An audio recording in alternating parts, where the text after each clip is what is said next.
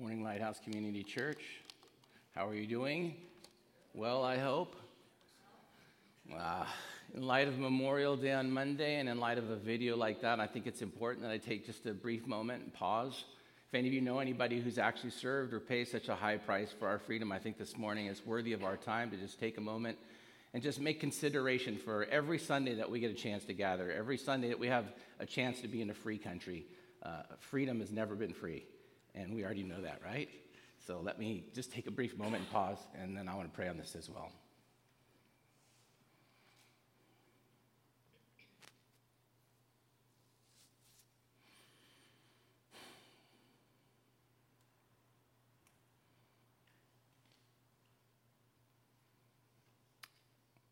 Father God, on behalf of all those who have paid such a high price, on behalf of those families this morning that will wake up and Think of Monday in a completely different way.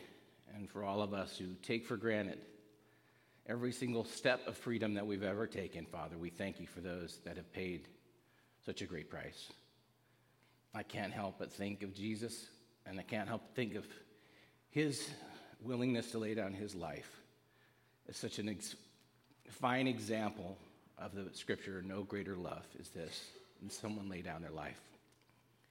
Father, be with our country, be with all those who serve, be with all those that are in hostile places this morning. Thank you for those frontline responders for our police and fire, for those people that are willing to stand in the gap. Be with those families. Thank you for the opportunity to see things in a new light. And may this morning, and just by a brief pause, and maybe even later today as we take communion, Father, I pray that you would help remind us. Although there's a lot of things going on and there's a lot of different distractions, it still wouldn't be what it is. Greatest place in the world to live, Father.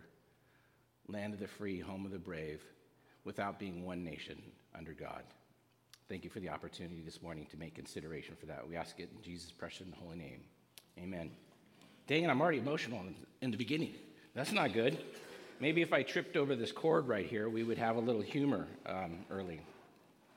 I haven't been up in a while. Uh, as you guys know, Pastor Eric's been on a two month terror of preaching. So thank you, Pastor Eric, for giving me such a reprieve back there. Um, and I think you guys all know probably a lot of that has to do with just life. Um, Jen and I are in the midst of dialysis and a lot of different other things. And so, on behalf of all of you who ask every week, um, yeah, it's happening Tuesdays and Fridays.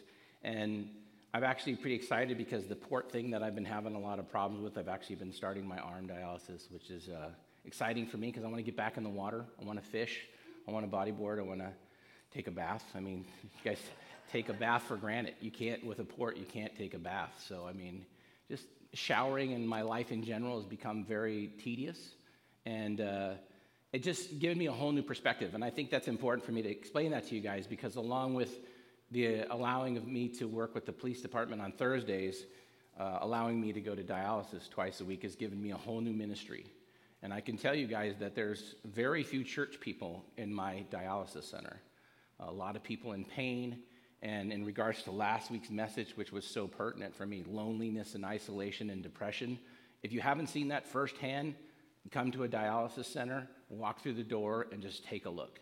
A lot of the people in there are suffering far worse than just kidney disease. I have exclusive just kidney disease. I don't have any other disease. And so, as we go through the process of getting a kidney transplant some of the other things, I'm far more hopeful but there's people in there that have a myriad and a multitude of issues. And so as they sit next to me, armless, legless, and strewn about, um, I've begun the process of memorizing all my nurses' name and all my doctor's name and all my caregiver's name. And it's starting to change. My left side corner of the dialysis is starting to change, and there's definitely a sense of hope and encouragement and laughter. And that's not easy to do when people are shoving IV needles in your arm over and over again. So just be in prayer for me as I'm in prayer for you. I guarantee you, 13, 14 years I've been on this road, I would not be in the state I'm in. Everyone who comes in, he goes, You look so good. It's like, I would not look so good or be so without the continuous prayer of the church. There's no doubt in my mind that the prayer of a righteous person availeth much. And I know that you're praying, and it's a blessing that we're a praying church. But I just think you guys should know that, that it's also ministry. Like, God is not wasting this time. I'm not, my pain is not being wasted. I'm sitting in a room with a bunch of people that need ministry and need encouragement, And God is definitely going to use that. So thank you for the opportunity to, uh, to let me do that. I, I guess one other thing I'd say about that if you're worried about how long it's going to take, it's going to take a long time.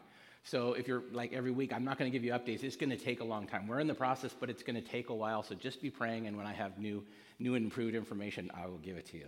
All right. So enough of my health concerns and all that stuff. We uh, started last week on this isolation and depression. Pastor Eric, timely message on that, and today I'm really excited to share with you a message that actually happened about six months ago in the Fibbers. So if if Ken's here or a couple of the Fibbers guys are here. God gave me this message about the power of two or more, and it literally came out of a wedding service that I've done. And so I uh, got another couple that I'm getting ready to marry. Mark and Michelle are getting ready to get married. And this is a really powerful passage that God has used in my life to help encourage people when it comes to marriage. It's Ecclesiastes 4 8 through 12 and it's the power of two or more. And, I, and then when Eric's talk about, I'm going to do this message on loneliness and isolation, you want to follow it with something, I was like, oh my gosh, this would be so fabulous because one of the things we learned about last week is we could be we could be close, we could have proximity with people if we want to help them out, we could have physical touch, right? If we want to help them out. And then the final thing he said last week was just being available, right? It's not necessarily solving everybody's problems or giving them so much advice to solve their problems, but just being available to high five, to hug, to just cry, whatever their need is. And it really started to kind of massage this idea about the power of a friend, the power of an advocate, right? And then all of a sudden, I'm like, man, that's this message has just been sitting there, kind of simmering this whole time. So uh, it's been percolating in my brain, and I'm really excited to kind of share it with you. So if you if you kind of been seeing how a lot of people in life have been from COVID in particular, uh, afraid of the gathering, right? They've, they've gone to the point where church, um, going out to eat, uh, life groups, any of the things that can maybe bingo or even bowling, anything that kind of invites crowds or whatever, all of a sudden that's gone from something that was status quo and something we used to always do to being something we're a little ugh about. And the interesting component about being ugh about it is there's actually a scripture that speaks very, very specifically to being ugh about gathering. So let me read to you because whenever scripture says something, it's far more powerful than Pastor Jeff saying something. So let me read this amazing scripture Hebrews 10 25. This is verbatim what it says Never stop giving up meeting together. Never. Okay? As some are in the habit of doing, but encouraging one another all the more as you see the day approaching. So, this is not something new. Too often in life, we like to throw our hands up and, like, the sky is falling, the sky is falling. The sky has been falling since Jesus left the earth, right? And the sky will continue to fall until Jesus actually comes back, and then it will be official. But in the meantime, this idea of us not gathering, this idea of us not being a group, or us not being a cohort, or us not being a life group, or us not having an advocate or a friend is something that's lethal to our society, right? Because God made people to be a blessing. God made people to be an encouragement. I mean, going all the way back to the garden, the only time God ever said something wasn't good is when Adam was alone, right? Adam being alone, God said, you know what? That's not good. That's not how I intended you to be. And so, just the actual you know, building of Eve from the rib cage, God saying it's not good for you to be alone.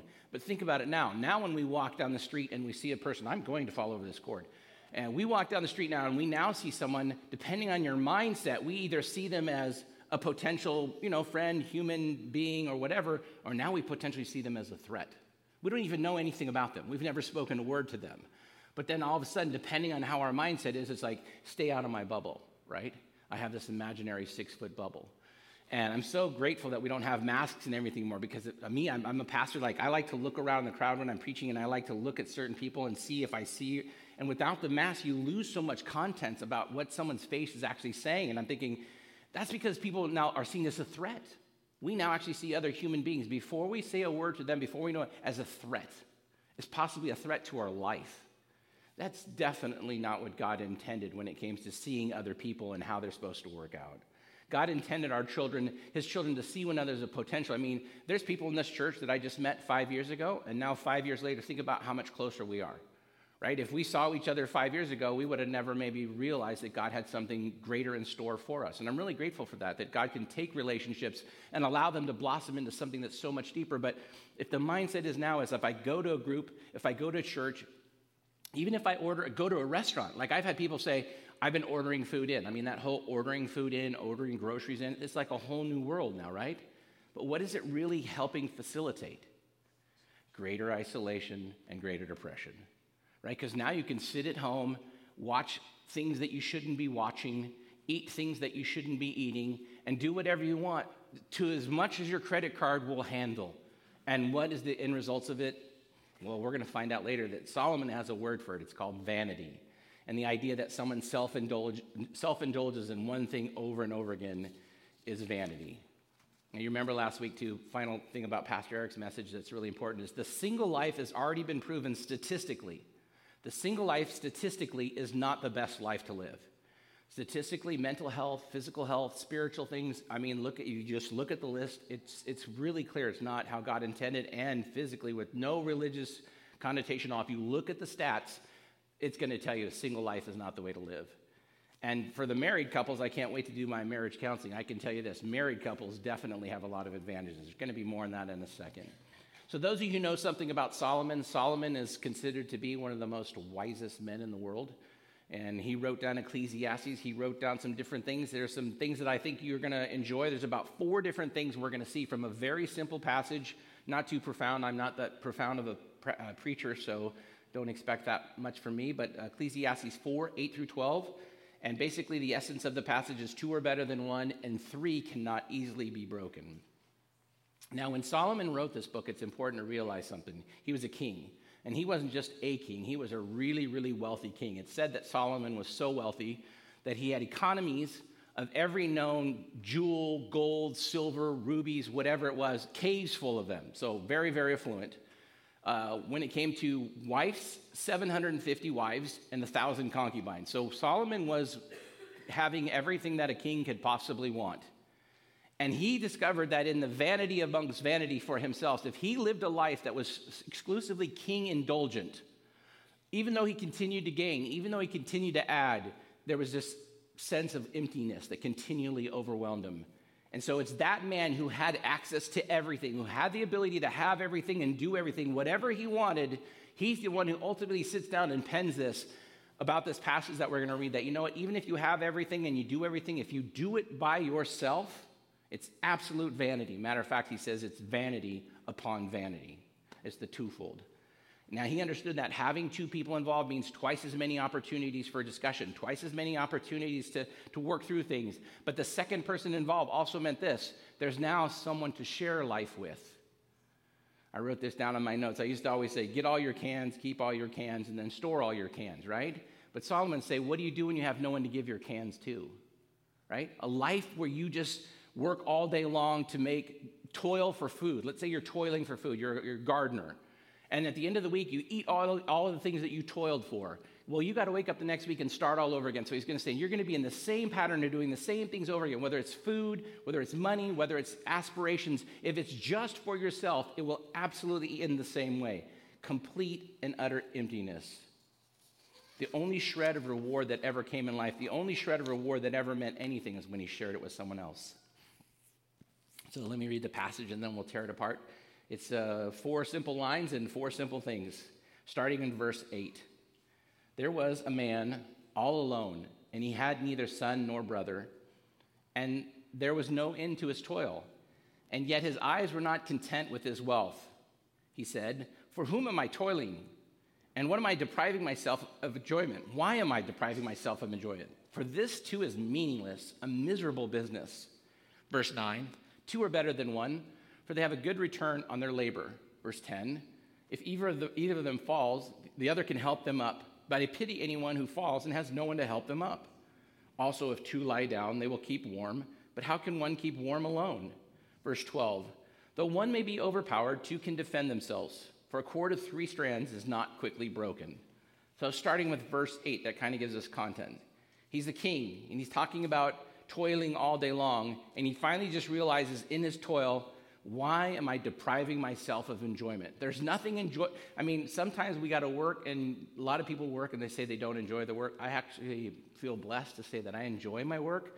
But I think what he's saying here is if you just work for the context of working for yourself, and your only goal is to provide for yourself, in and of that, it's going to be absolute empty. And emptiness is not something that a king wants to experience. A king has all the resources, all the money, all the you know, access to resources, and yet he's saying, I feel no enjoyment, zero quality of life.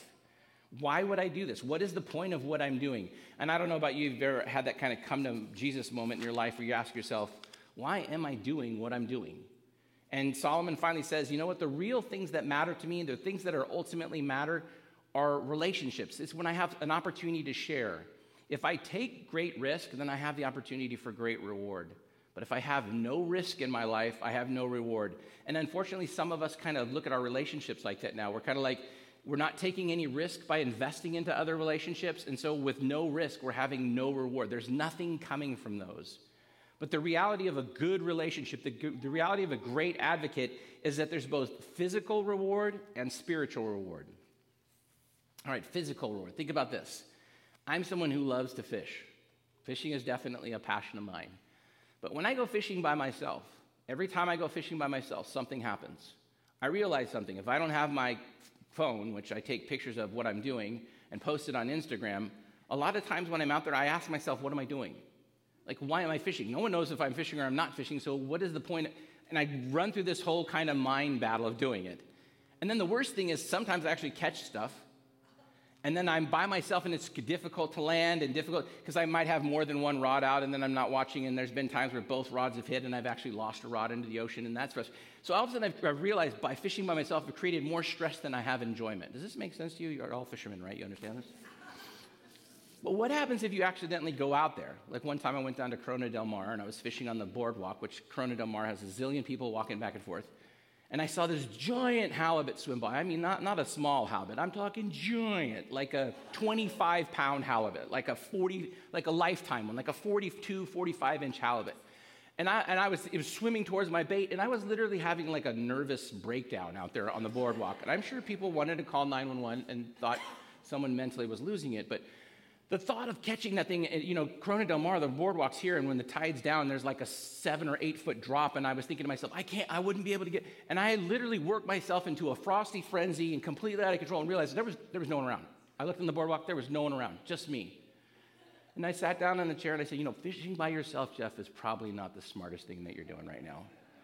Because I've actually stressed, I stressed myself out more than I did anything else. And I packed up all my stuff and I realized that I, I would rather fish with one person and catch nothing than I would fish by myself and catch a, a bunch of fish and post. I really would. I know Instagram seems exciting and whatever.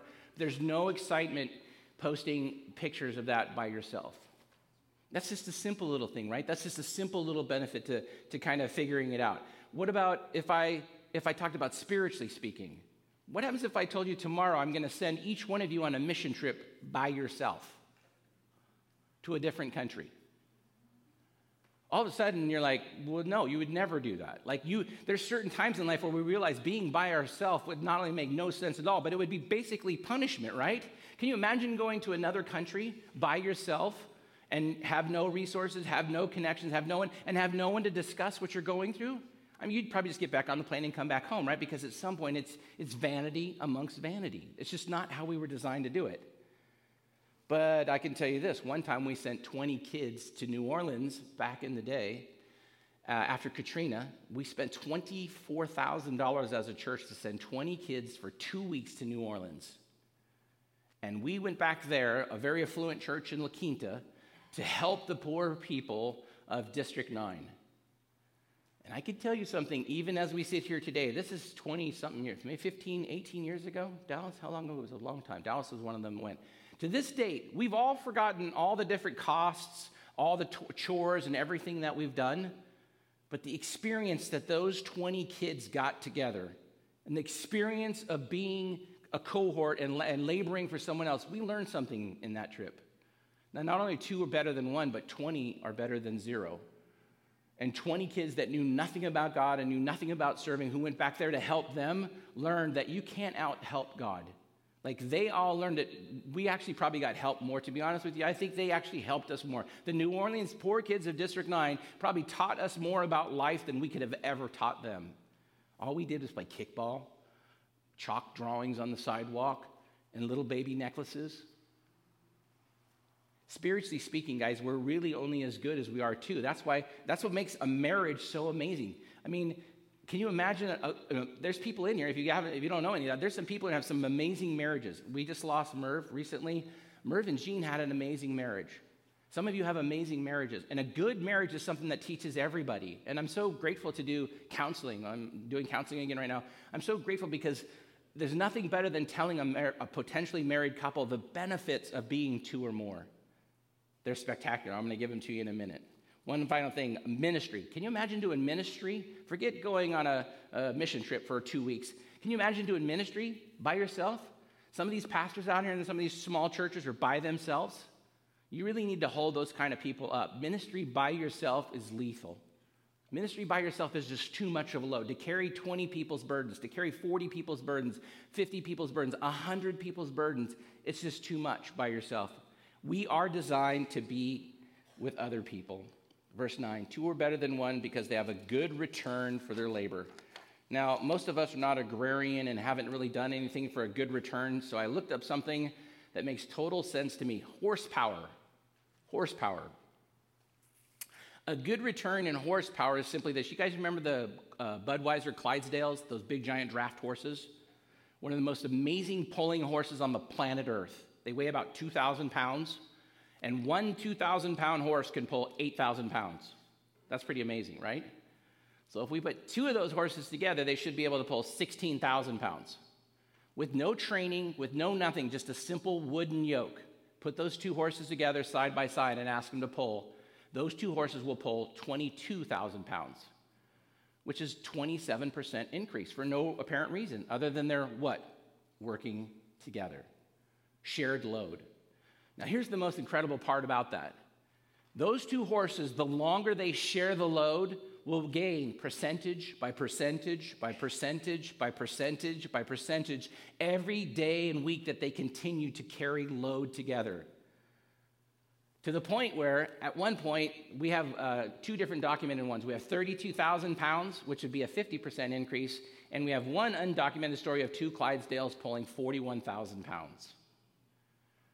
All I'm saying, guys, is the physical benefits of you laboring with somebody else, the physical benefits of you doing life with someone else is horsepower. It's exponential because it's designed by God. So when you and your wife put your shoulders together and are yoked together in a situation, you not only have the opportunity for a better life, but this is what the statistics say you will live longer. Couples live longer. Couples have better finances couples are far more productive. They have less stress. Their overall experiences in life are greater. They encourage and ex- receive far greater happiness. They have much better joy, and their overall satisfaction and rating in life is superior. Now, that's a lot when it comes to sharing the load and having a benefit, right? You hadn't thought about that. What about this? Remember, the single person doesn't have any of those benefits, so that should be considered. What about if we talk about spiritually speaking, and just one second, take this. Now, me and you want to pray for somebody, and somebody's going through something really difficult. If I take that burden on by myself, you know, a lot of times, I don't know about you, like when someone asks me, Can I help? You know, someone, Pastor Jeff, can I help you? And I'm like, No, I got it. Let's take a moment and talk about what we're actually saying when you say, I got it. So we already learned that two people carrying the load is far more proficient. So when I try to carry that load by myself, I'm already working not wise. When another brother or sister comes up to me and says, Hey, Pastor Jeff, I see, I see you're kind of going through something today. Can I pray with you? And I'm like, Go, Gary, I, appreciate that, but I don't want to bother you. I got it. Right? Like some of us have grown up in kind of the mindset if I got it, then at least it's done right, right? I don't have to redo it. That's stinking thinking. Okay? That's no good. That's not true. That's not how God designed us. Not only is it a benefit to me to have Gary or John join in with me in prayer, but it's a benefit to them, right? Think about that. I'm, I'm disallowing their blessing. They're trying to bless me with their time and their energy and whatever, and I'm saying no, so I'm already in, inefficient in kind of what I'm doing. But then when they do jump in, not only both more efficient, but I'm also, they're blessing me and God's blessing them because they're making, they make, uh, made themselves available for someone else. They saw there was a need. That was number three from last week, right? They're interruptible and they're like, hey, let me jump in with you. I have a real hardcore sense of pride about not letting people jump in with me. I'm, I'm far more prone to try to do something by myself. this last week, I, uh, whenever I get a chance to preach, it's always very interesting how many new things come my way. And so I had to just stop and say, Jeff, you can't do all that. And so finding someone to allocate something to and finding someone to give something and then them realizing how appreciative they are to jump in with you, right? That's the other thing you're going to miss out if you're talking about two more is you're going to be blessed by your relationships. Your relationships will flourish if you start to see other people as of value. And verse 10 talks about if they fall down, one of them can help each other up, but pity the man who falls and has no one to help them up. Now, this is long before the uh, life alert, you know, I've fallen and I can't get up. But let's just say your life alert batteries died and you've fallen. Recently in my life, my neighbor uh, does not have a life alert, and he has a very difficult life. And a lot of people in my neighborhood don't like him, and I can understand why. Unfortunately, in one of his stupors, he fell and broke his arm and was in his room for three days with his broken arm and other things. The police department happened to show up. Someone in the neighborhood noticed that he had not been out in a while.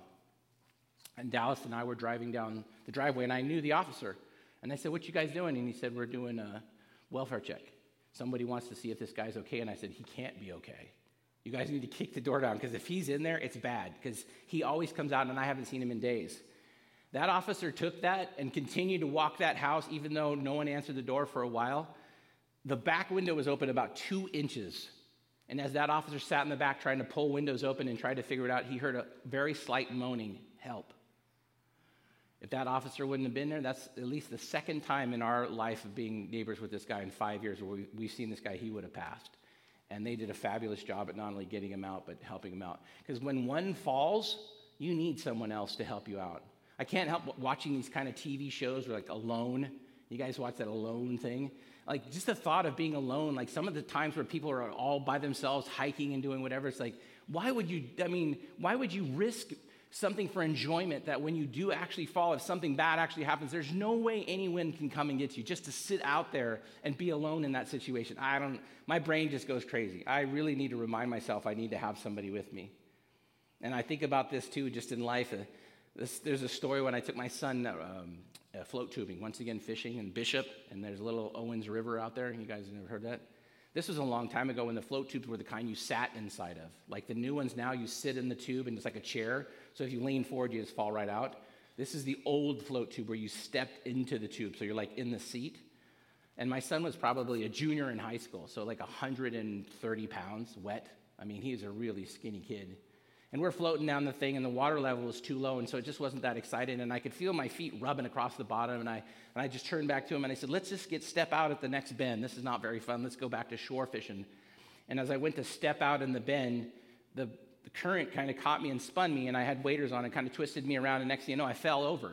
Well, then I fell over, and then the current rolled me around the corner, and I went upside down. So I couldn't have been more than like from where I fell down to where he had got out, like two or three feet. But I, I literally thought I was going to drown. I'm in waders. I'm holding fishing equipment and I'm upside down and I'm like hitting my heads on the rock. And I just reach my hand out and I'm screaming in the water at Mach 10 because I, this is how you're going to go, right? Right in front of your son, float tubing. and this 120 pound kid reaches down in from the shore. So he's standing about four feet above me. He reaches down in the shore, grabs my hand, lifts me, my float tube, and my waders and my body. And I am, I'm 6'1, 220, 6, the whole time of my life, about the same way, over 200 pounds minimum, even 15 years ago, and lifts me out in one pole from the water and sets me on the ground and says, You idiot.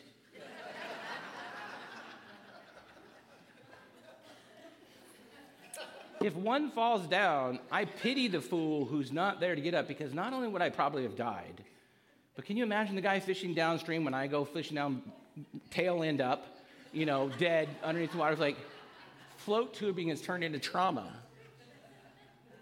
It's like we see these things, and God speaks so, so simply. He's like, but what happens on Sunday when you had a really cruddy week and you thought you were just going to step out of the current because it was a really bad week, and you know what? You're like, I'm just going to not go to church because I had a really bad week, and I'm just going to step out of the current, and you get flipped upside down. When you don't come to church, when you don't go to life group, when you don't let your friends help out when they want to help out, when you decide to ostracize yourself and isolate yourself, When your raft turns over, and it will turn over, I'm telling you right now, some of you might be floating upside down today. If you don't have someone else to pick you up, you will drown. Water doesn't care, like the ocean asked Eric. Water doesn't care. It doesn't care where you come from or who you know or whatever. Either you're going the right direction in it or the wrong direction. And if you're underneath it without oxygen, it will solve your problems. That will end. Life is harsh like that, and it feels like God's saying, Look, the message is simple. We need people to be around us. We need people to turn the raft over. So when you come to church and you say, You're not going to believe what happened, my daughter is living on the streets, my son is living in a home, my dot, dot, dot, dot, dot, dot, and you look at me and you say, You will not believe. My job is not necessarily to solve your problems, my job is to believe. My job is to stand with you in that gap and realize that you've fallen, and my job is just to support you as we both try to get up. And sometimes I've gone through it, I might be able to share something, but a lot of times I haven't been through it. But I can at least, I can pull you up. I can flip, flip your raft back over so you can at least breathe again and say, hey, look, you're here, God's here. Let's go see what God's word has to say today to be encouraged by. We need each other. A simple hug, a high five, or just having coffee with someone and spending 20 words, 30 words can be the difference between life, the quality of life that God intended for us, and no life. Absolute no enjoyment. Ultimately, the final, final factor it talks about is warmth. Now, warmth might seem like, okay, two people, that's kind of self evident, but here's an interesting component about fishing. A lot of times when we're fishing, it gets really cold. And so when it says two lie down together to keep warm, but how can you keep warm? Well, I can tell you this. If you've ever gone fishing on a boat in the Sierras, anywhere like that in life, you've been cold enough to where your fish covered friend in smelly sweats looks awesome to cuddle with, all right? I've been there. I've been on cattle boats, I've been in the Sierras, I've been in places where it was just beyond cold and the opportunity to have another person, if not just to be in the tent with, you know, just by breathing in the same tent, made it uh, livable. We're not designed like be alone like that. It's just isn't this simple? Like how simple is this stuff? This is this is not complex stuff. This is super simple stuff. But think about what that means spiritually. When I come alongside of you and I just let you process whatever you're going through, it's like we're giving warmth to each other. Like it's like we're showing love for one another. Right? You're cold and clammy, and your life is uh, frustrated, and you're like, what exactly is God trying to teach me right now? And I'm like, you know what? I don't know. But come in here. I have people every Sunday from the time I've been in ministry come to church, and all the I've had at least two, three people say at least a year, every, once a year. I, I came today for one reason. I said, "What is that?" To get a hug from you. From me? Yes, from you. You're a good hugger. Okay, thank you. And that's all you want? I mean, you want nothing else from God? Well, yeah, I want to hear the word, but I want my hug from you. Okay. Pretty simple, right? But the value of just contact with someone, if you're living a life with no contact, if you're living a life with no one around, then someone to have that warmth with, someone to just have that moment with on Sunday can be life giving.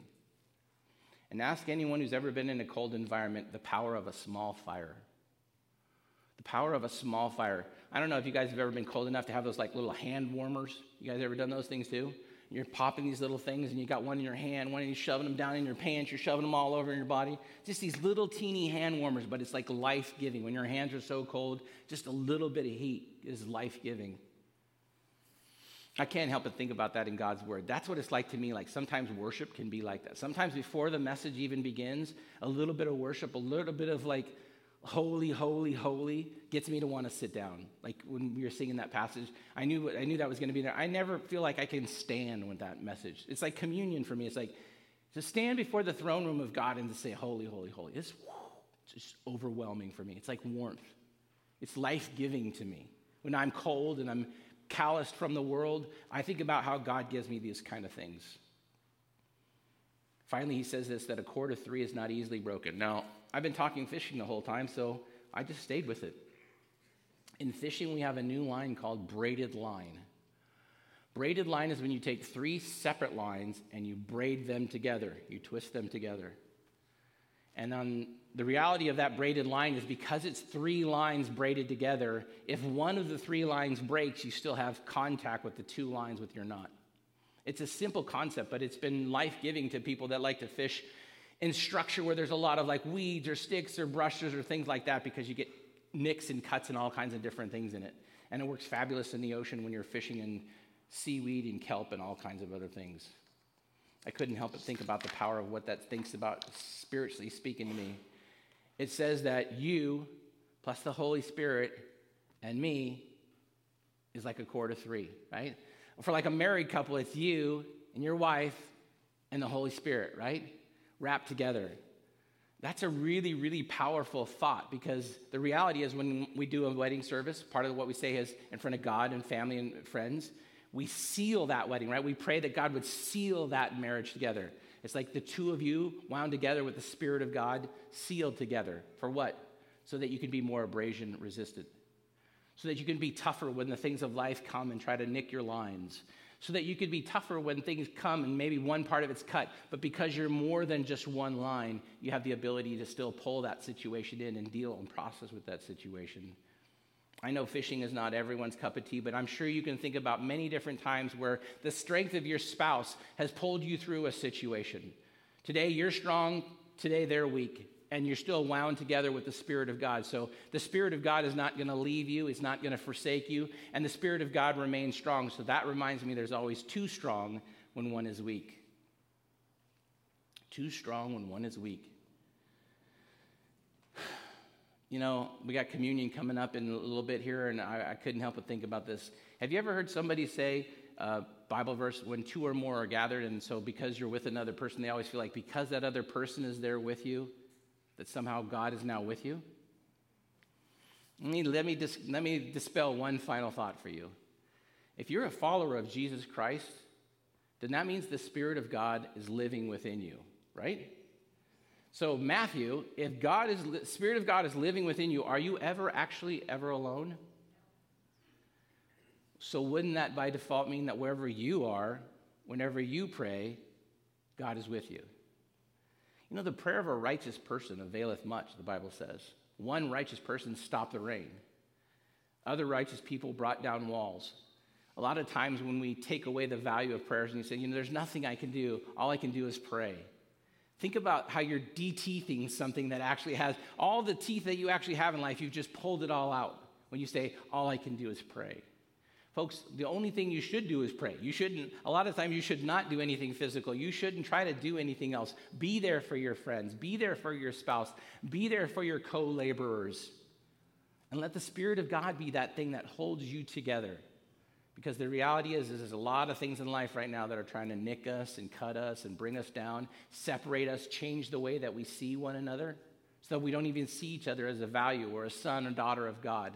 Instead, we see each other as some kind of liability. And that's just not the truth.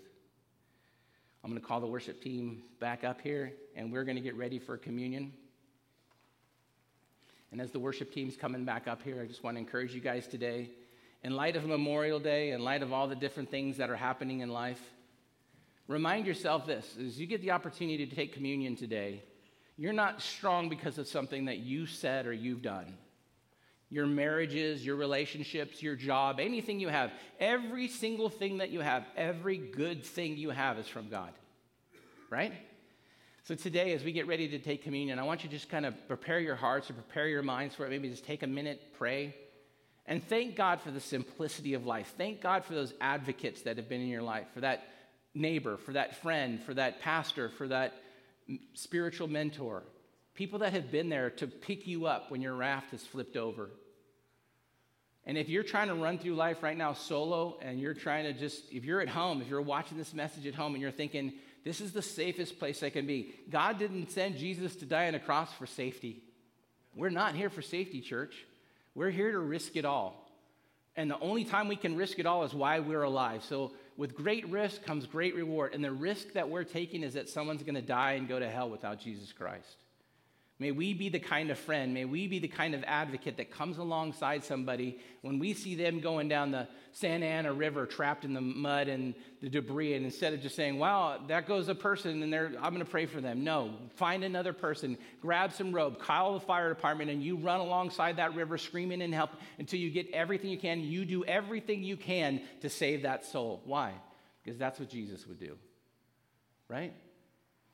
I love you guys. And if you're going through isolation and depression and you want to talk after communion, after the service today, Pastor Eric and I are glad to be with you. But let me just take a moment to pray, and then uh, we'll have the band pray, and then you guys can come up and do some communion and commune with the Lord today. Thank Him for always being there. Thank Him for being that glue that holds us together.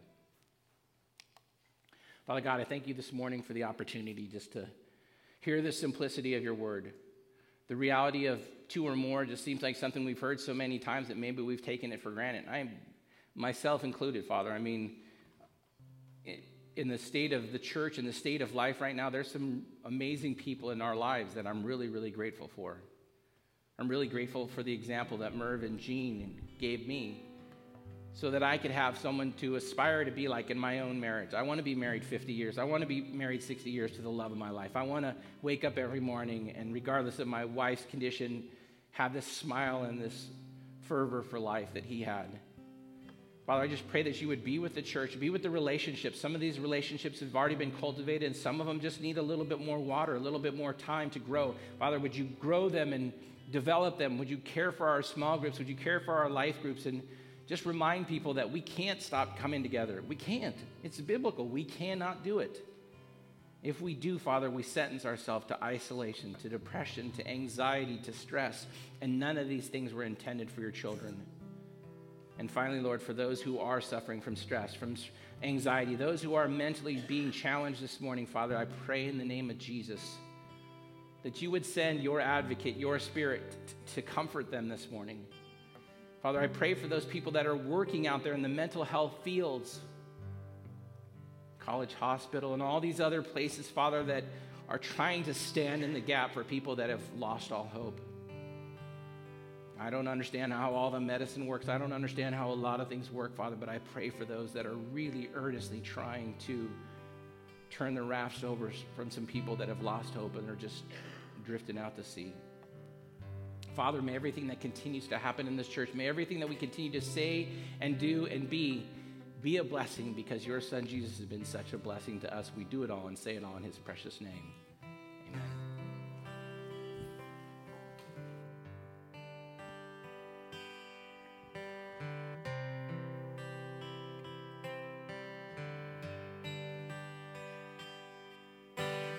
Jesus, your name is power. Jesus, your name is mine. Jesus, your name will break every stronghold. Jesus, your name is life. Do that again. Jesus, your name is power.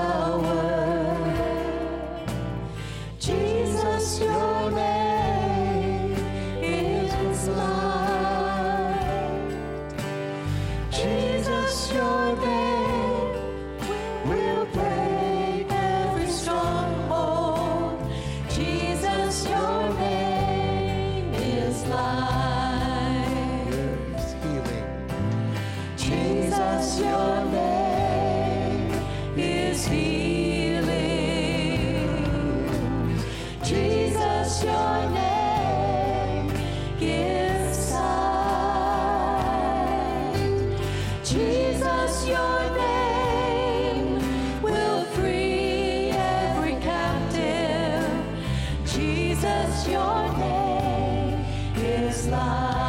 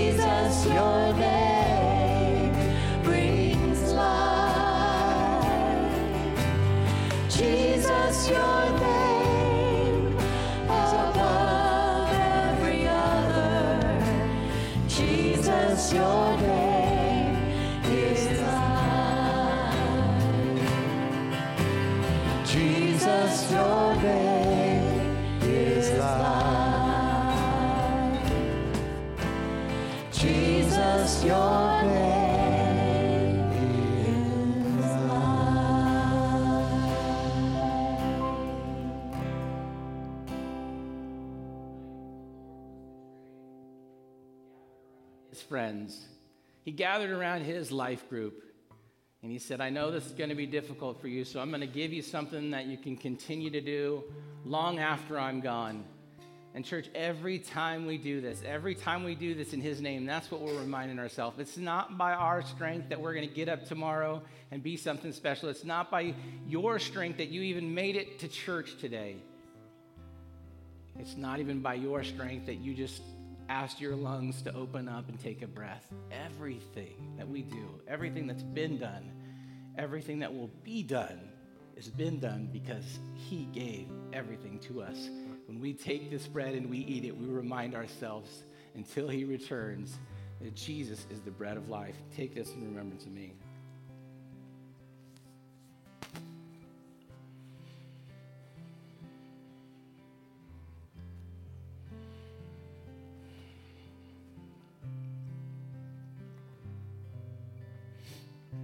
And after the meal was finished, he said, It's, it's finished. Tetelestai, it's been paid in full.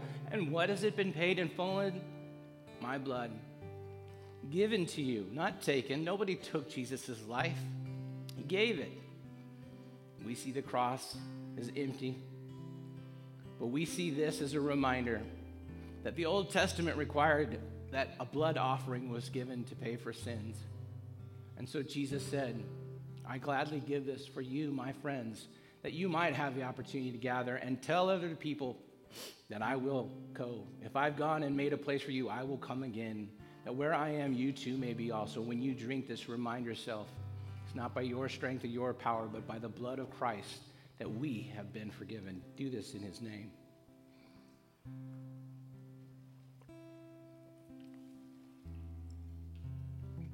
Father God, once again, we just thank you for this church. We thank you for this small little slice of the neighborhood church, Father, that uh, simple reminder. People come from all different walks of life, people have lots of different things pulling on them, Father, but one thing we all have in common is the need for Jesus, the need to be filled up, the need to be forgiven. Thank you for communion. Thank you for what it reminds us of. That every time we get a chance to do that, we're reminded we're not by ourselves. A Christian can never be alone. That is a lie that this morning can be displaced. A Christian has the Spirit of God with them wherever they go. May we rely more upon that. May we lean more into that. And may we have just a greater appreciation today for those in life that you've given us to do life with. If there's anyone in this building this morning, Father, that doesn't know who Jesus is, that doesn't know that He died for them, that doesn't know that He's the way, the truth, and the life, then I stay. I ask that they would stay after, come find one of the pastors, come find one of the elders, and come pray a simple prayer. Come ask Jesus to move into their hearts and forgive them, and receive the greatest gift that the world has ever been given the love and the life of our Lord and Savior, Jesus Christ. It's in His name I pray. Amen. I surrender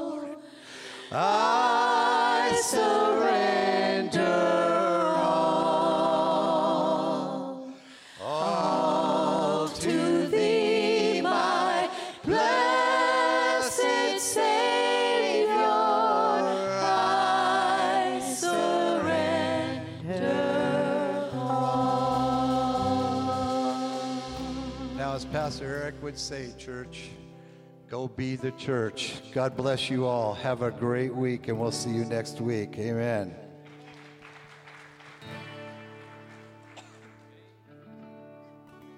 Oh, in the eye of the storm, made in control.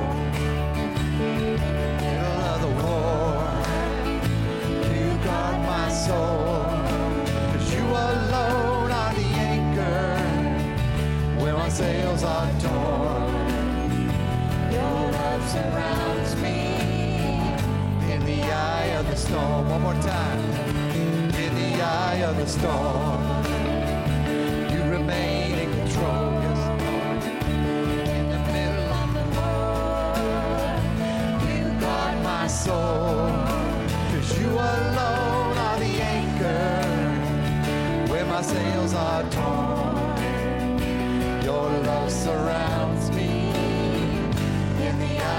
storm. Your love, cause your love surrounds me in the eye of the storm. Your love surrounds me in the eye of the storm.